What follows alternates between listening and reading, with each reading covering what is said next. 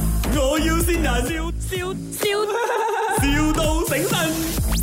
你係 Will Wilson 係咪？係叫聲，叫聲啊！啊，我我係我係阿芬啊，咩事？因為我我聽講你係你係識煮呢個泰國餐噶嘛？啊啊，啊，有你做哦過咯。有有做過啊？做過你係頭頭鑊、二鑊、三鑊、馬王。我廚房啊、沙鍋咩都得。哦，咩都得咁就得啦，因為我我而家我而家我我想揾人手喎、俾你揸 fit 嘅話，做下做下車啊，你你你點樣計法？做阿姐啊，嗯做阿姐我就未有咁嘅本事啦，哦未有咁嘅能力啦。哦，咁樣啊，咁都樣。係講誒二三都 OK 嘅。其實 À, OK，咁咁你二二三你個咁樣係收咩價錢？哦，睇你俾咩價咯。其實嗯，出國你 OK 嘅係咪？出國，出國啊，嗯，佢係邊度啊？印度。佢係咪新加坡㗎？唔唔係咩？唔係新加坡喎，印度。不過我哋可以計美金嘅印度啊，啊，因為印度而家去興泰國餐喎嗰度我印度泰國餐喎。啊，因為佢食咖喱食得多咧，佢而家中意食泰國餐嗰度興喎。哦，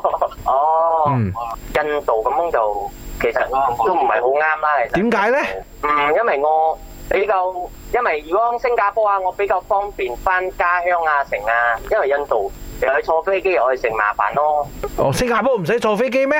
如果我有車，我有車，我揸車翻都得噶嘛。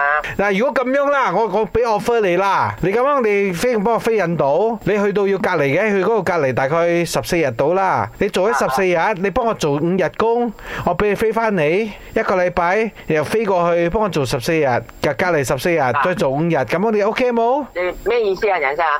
佢係做十四日，啊，即係即係每個每個禮拜做五日工嘅啫。每個禮拜做十四日啦。啊，唔係，哇！喺呢位朋友你講嘢又好嘢喎，每個禮拜做十四日，一個禮拜得七日，點解每個禮拜做十四日？一個月做五日啫，一個月做五日得冇？嗯，因為嗰度話我哋煮俾一啲好勁嘅人食嘅，你知冇？哦，係啊，或者我幫你揾下人咯。我知你冇興趣啦，佢係煮俾嗰個林德榮食嘅， 林德去咗印度咧。